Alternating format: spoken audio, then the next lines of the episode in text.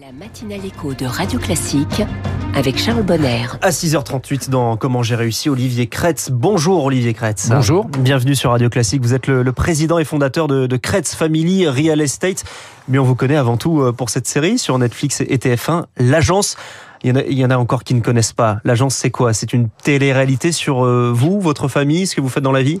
Bah, L'agence, c'est une télé-réalité immobilière de luxe, voilà, en famille. Voilà. Donc, c'est notre vie euh, professionnelle et personnelle. Combien de saisons au total? Alors, il y a 4 saisons, il y a 29 épisodes, Ouais. donc 29 heures. Donc oui, c'est une heure l'épisode, c'est ça C'est une heure l'épisode. Comment vous expliquez euh, ce succès? Alors, je crois qu'il y avait, euh, il y a un besoin, hein, il y a un besoin de, de faire, de découvrir ce métier qui, Ouais. qui était un petit peu inconnu du grand public. Et c'est vrai que euh, nous, on a eu envie de, de, de partager au plus grand nombre ce qu'on ce qu'on voyait au quotidien depuis très longtemps. Vous surfez un petit peu sur cette curiosité que l'on a pour les biens de luxe aussi. Oui, parce que les biens de luxe, euh, bah, au-delà du fait que ça fait rêver, on, on apprend tous les jours euh, énormément de choses, euh, de la décoration, à l'architecture. Comment Par vous exemple. faites, comment vous faites pour les trouver ces biens? Alors, ben, au début, on a, il a fallu qu'on qu'on qu'on persuade euh, les, les clients, que ce soit vendeurs ou acheteurs, de, de, de passer dans cette série. Et puis Ouais. finalement, rapidement, ils se sont aperçus que c'était que c'était un nouveau canal de vente pour les pour les vendeurs. Euh, et puis euh, côté des acheteurs, bah, il y en a beaucoup qui voulaient euh, montrer leur réussite aussi. Aujourd'hui, vous êtes sollicité par euh, notamment des vendeurs ou des acheteurs? Pour montrer les biens ou pour euh, essayer de se mettre un peu en avant? On est de plus en plus sollicité parce que c'est vrai que de série, d'épisode en épisode, de saison en saison, euh, bah, il y a un intérêt croissant. Donc effectivement, maintenant, il y a, il y a une demande, il y a un véritable marché en fait qui s'est créé. Donc, Pour revenir aux origines, vous êtes, vous êtes lancé avec euh, votre femme, Sandrine. À l'origine, euh, vous étiez vous dans les télécoms. Pourquoi ce passage dans l'immobilier? Bah, dans les télécoms, en fait, je parlais avec des machines pratiquement toute la journée. je me suis dit, je vais pas finir ma vie avec des machines. Avez envie de rencontrer des humains. ça? Voilà, et puis je me suis dit, quel est le métier euh, à 45 ans dans lequel on peut se lancer euh, sans aucune connaissance? Et puis, euh, naturellement, je me suis tourné vers l'immobilier. On n'a pas besoin de formation alors pour l'immobilier?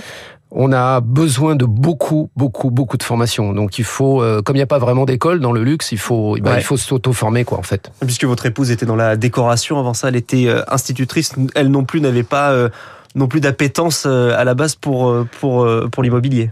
Bah, Pas du tout, euh, parce qu'en plus d'une institutrice euh, bah, euh, à passer euh, dans l'immobilier, ça veut dire qu'il a fallu qu'à un moment donné, elle, elle force les portes, euh, elles, elles deviennent commerciales. Donc c'était pas très naturel. Donc euh, je dois dire que c'est assez incroyable ce qu'elle a fait aussi. Ce qui nous intéresse aussi beaucoup, les, les coulisses. Comment se passent les, les tournages euh, Une caméra vous suit au quotidien. Il y en a une dans le couloir avec vous en ce moment? Alors, c'est pas du de la caméra embarquée, hein, parce que vous avez vu la qualité du programme, mais c'est presque de la c'est presque de la caméra embarquée. C'est vrai qu'il y a une équipe euh, maintenant Réservoir Prod hein, qui Ouais. euh, qu'on connaît très bien maintenant. et Qui est la société de production. ouais. Voilà, qui font pratiquement partie de la famille tellement ils nous connaissent. Donc c'est vrai que tout ça se met en place euh, très vite. C'est quoi C'est Et- 5, cinq jours de tournage par semaine? C'est pour, je dirais que pour une saison, Ouais. c'est par exemple de 10 épisodes, la saison 4, Mhm. c'est 90 jours de tournage. D'accord. Ça démarre en général en mars, ça se termine en décembre. Voilà. Et donc ça correspond à peu près à deux jours par semaine de, de tournage. Et sur la préparation, est-ce qu'il y a beaucoup de, de, de mise en scène, de mise en situation? Bah, il y a un peu de préparation parce que évidemment, euh, bah, d'abord il faut que le, le temps euh, le permette. Ouais. il faut que le, les, les biens euh, soient, soient filmables, disponibles. Voilà, il faut que les gens soient disponibles. Donc quand même, de- il y a quand même une logistique, une préparation derrière. Ouais. Et sur les, sur les dialogues aussi, est-ce qu'il y a une partie qui est un peu écrite euh, Alors il y a rien, il y a rien d'écrit. euh, c'est nous. Euh, Ouais. D'ailleurs, c'est pour ça que je pense que ça plaît parce que c'est authentique, c'est nous. Euh, après, bah après il y a après il y a les montages. hein. Après, je vais pas vous l'apprendre. Après, il y Bien a sûr, oui, évidemment. Vous êtes obligé un petit peu de, de, de scripter pour que ce soit un peu plus fluide les épisodes? Euh, scripté, euh, bah d'abord c'est ça c'est pas nous. Euh, Je Ouais. dirais que c'est ça c'est la production qui s'en occupe. Je dirais que nous bah, on donne nous-mêmes nos personnes, nos clients, nos biens et puis après euh, je crois que c'est la production qui fait son travail derrière. hein. Vous avez accepté d'ouvrir les portes tout de même de votre famille, de votre, de votre métier. Est-ce que vous avez un petit peu un droit de regard parfois sur certaines images, sur certaines séquences?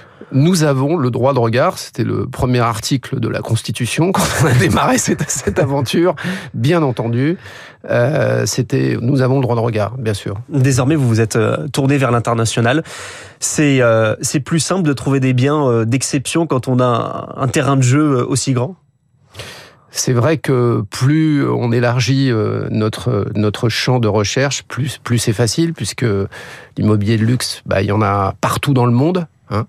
Euh, c'est surtout un style de vie et puis euh, c'est un style de client. Euh, et c'est vrai que c'est de plus en plus facile, plus on élargit, euh, plus on élargit l'horizon. Euh, maintenant, euh, il y a quand même beaucoup de contraintes. Hein. Il y a la distance, euh, il y a la culture, la législation. Il y a beaucoup d'éléments de, qui rentrent en compte. Euh, et puis, euh, encore une fois, il faut pas qu'on se disperse, hein, euh, parce qu'on a vite fait de se disperser dans ce métier. L'immobilier a beaucoup souffert ces, ces derniers mois. Est-ce que l'immobilier de luxe a subi aussi cette crise avec la hausse des taux, avec avec des ventes qui sont en baisse? Alors, l'immobilier de luxe a aussi évidemment euh, subi le ralentissement global du marché, mmh. mais heureusement moins euh, que, le, que, le, que le marché, euh, j'irais, du tout venant. Euh, encore une fois, le, dans le marché de l'immobilier de luxe, il faut voir qu'il y a pour moi trois segments, hein, je le répète assez souvent, hein, le luxe entre 1 et 5 millions, le super luxe entre 5 et 10 millions, et l'ultra luxe au-dessus de 10 millions. Et c'est vrai qu'au-dessus de 10 millions, bon, euh, c'est assez, euh, je dirais que ce marché résiste, on peut dire. Mmh. C'est des clients qui ont des capacités de financement. Qui ont des capacités de financement, ils ont souvent plusieurs propriétés, il y a aussi de l'investissement. Donc voilà, c'est pas le particulier lambda. Et de l'autre côté du canapé, est-ce que vous avez une idée de qui vous regarde tout le monde nous regarde. Tout le monde de, Non. De 7 à 77 ans bah, C'est exactement ça. De 7 à 77 ans. Et c'est assez universel, parce que on est diffusé dans 180 pays. Et c'est vrai que c'est assez incroyable de voir que au fin fond de la Mongolie, je sais que mon fils y a été, euh, il a été reconnu bon, par des gens. Il a été reconnu là-bas. Et en fait, dans n'importe quel pays maintenant, euh, c'est assez incroyable que les gens, euh, comme en France, nous, nous regardent et s'identifient. Oui. Donc c'est un indice. Dans la prochaine saison, il y aura un bien d'exception au fin fond de la Mongolie qui sera à vendre. Vous ne dites rien, d'accord, j'ai bien compris. Et il y a un livre qui va sortir, je crois, ce sera, ce sera en, en mars prochain.